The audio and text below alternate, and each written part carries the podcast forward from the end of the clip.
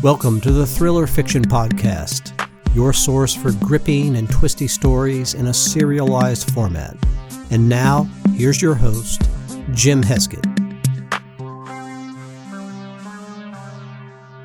And welcome back to another installment of the Thriller Podcast with Jim Heskett, and this is Season two, Museum Attack, and today we're going to read Chapter three. So hopefully you've listened to Chapter one and two already. If not, go back and do that because uh, you will be a little bit behind if you just try to skip ahead and do Chapter three all of a sudden. So I enjoy reading these to you. Uh, I've got a lot of practice um, reading out loud to my young child, although I don't read him bloody thrillers. I, you know, read Peppa Pig and Thomas the Train and books like that. But we're not here today to read Peppa Pig. We're here to read Museum Attack featuring Lane Parrish by Jim Heskett. That's yours truly. So let's go ahead and get into Chapter three. Lane hadn't been inside the art museum since the renovation, so the interior looked foreign to him. A large open space with hardwood floors and glass everywhere. An interior balcony overlooked the main part of this room, with a gift shop and hallways to one side and a reception desk opposite the main entrance. The room seemed shrouded in shadow due to the smoke outside, like dusk. Several pedestals occupied the main floor, with statues made of wood that appeared to be warriors with helmets, maybe Viking or Mongolian. On second look, Lane realized the statues were made from pieces of chairs and other bits of furniture. One towered over him, a sword comprising several broom handles glued together. Horned helmet, broad shoulders, sadistic open-mouthed grin, like a demon erected in the center of the room. But he didn't have time to analyze the statue in front of him because a man toppled it as he tried to rush past toward the lobby exit. The thing keeled over and smacked into the ground. Most of it stayed together, but the broom sword disintegrated into several pieces. The fleeing man didn't get far, though. The invaders in the black clothing streamed in through the front door, M four rifles raised. They fanned out, military style, each one pointing a rifle in a different direction, sweeping the room. Whoever these people were, their methods suggested they were well organized. You'd have to be to pull off the coordinated bombing of two giant museum buildings in the middle of the day.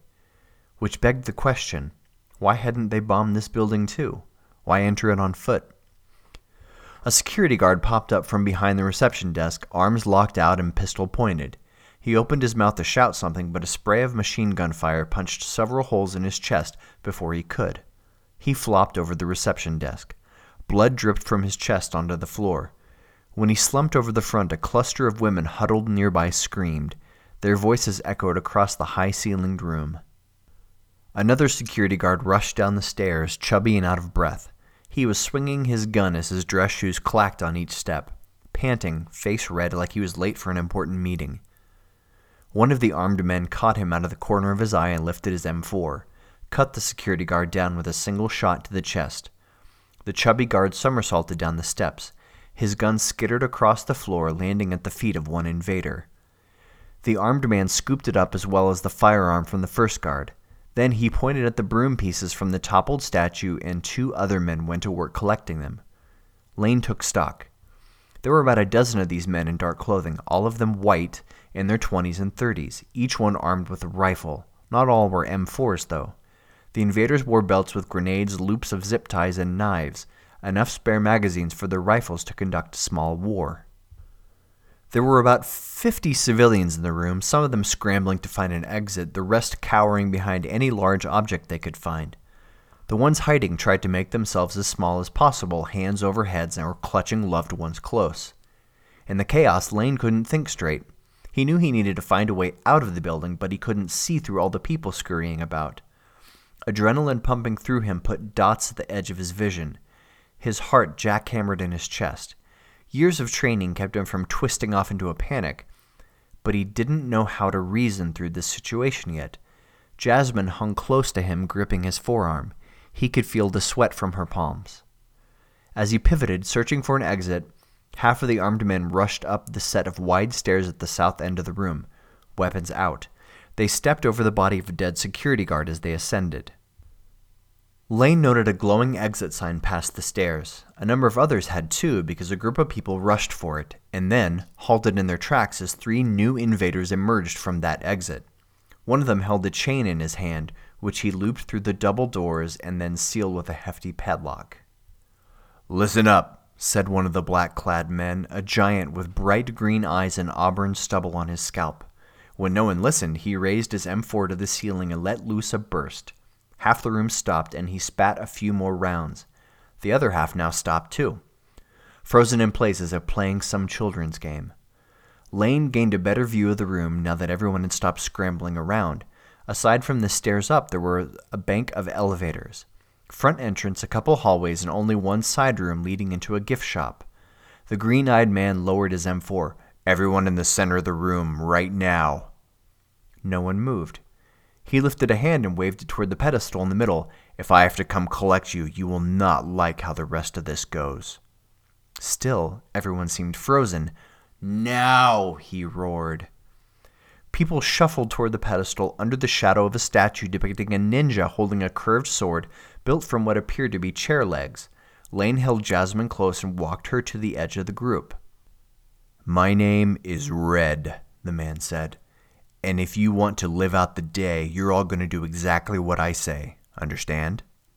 No one said a word. Everyone huddled together under the statue, a vibrant, writhing organism of fear. Red sighed, eyeing the group. "Here's how this is going to work. And I really hope I only have to tell you once this time. Sound good?" He turned on his ankles to check the reactions from the crowd. Most everyone nodded. "We're going to split up by gender." He pointed to the gift shop. "Little girls over here." Then to the wall underneath the balcony. "Little boys over there." Jasmine's grip on Lane's arm intensified. She leaned in and whispered, "What do we do?" "Whatever they say for now." Her eyes searched his face.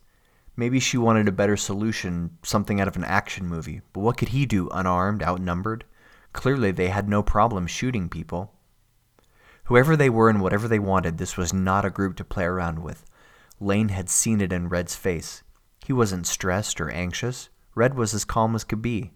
He had all the signs of someone who would just as easily shoot you as talk to you, and he was running the show. Lane had dealt with plenty of men like him before. Head-on was a poor way to approach the situation. "I'll figure something out," Lane said, trying to soothe her. "But for now, we don't have any other choice." "You!" Red said, standing a few feet from Lane and Jasmine. "Big guy with the arm tattoos." Lane stood up straight and looked Red in the eye. Red then flicked his head at Jasmine. "You look like good Aryan stock, but you're with this darky?" Lane breathed, trying to keep his face even and calm. He didn't want Red to see how the comment had irked him. Using a word like that was designed to get a reaction, and Lane didn't want to prolong this discussion or draw too much attention to himself. "Yes," Lane said. "I'm with her." Red sneered. "To the gift shop," he said, and then snatched Jasmine by the arm and ripped her away from Lane. Her eyes pleaded with him. "Stop," Lane said, fist balled at his sides. "Let her go." He took a step forward, even though he knew he shouldn't have done it. But before he could say anything else, Red whipped the butt of his M four up, and Lane didn't have enough time to pull away. It smacked him on the chin. The force knocked him back a step, and he collided with a wall. Felt a line of blood run down his neck. He blinked a few times, trying to clear his head. And as Red dragged Jasmine across the room, Lane knew if he tried to stop it from happening, she would die right here and now. Okay, that is Chapter three of Museum Attack. Thanks, everyone, for tuning in. It was really awesome to read this through you, and now we get to... um. We've met Lane and we met Jasmine, and now we meet Red. So we're starting to know who the good guys and who the bad guys are, but we don't know what the bad guys want yet. Will we find out? I think probably you'll find out soon enough if you keep coming back for more episodes, that is. I um, want to remind everybody to get this ebook for free. Go to jimheskett.com forward slash free. And if you want to rent, win some free stuff, you can enter my giveaways at jimheskett.com forward slash contest. I'm always running a giveaway, and if I'm not, there'll be a good reason why I'm not. So either a giveaway or an explanation will appear at that link. So anyway, Um, that's all I'm going to say for this episode, but I appreciate you guys hanging out, coming back, and uh, the story is only going to get more intense, more twisty, more cool, more cool, cooler from here on out. All right, guys, have a good one.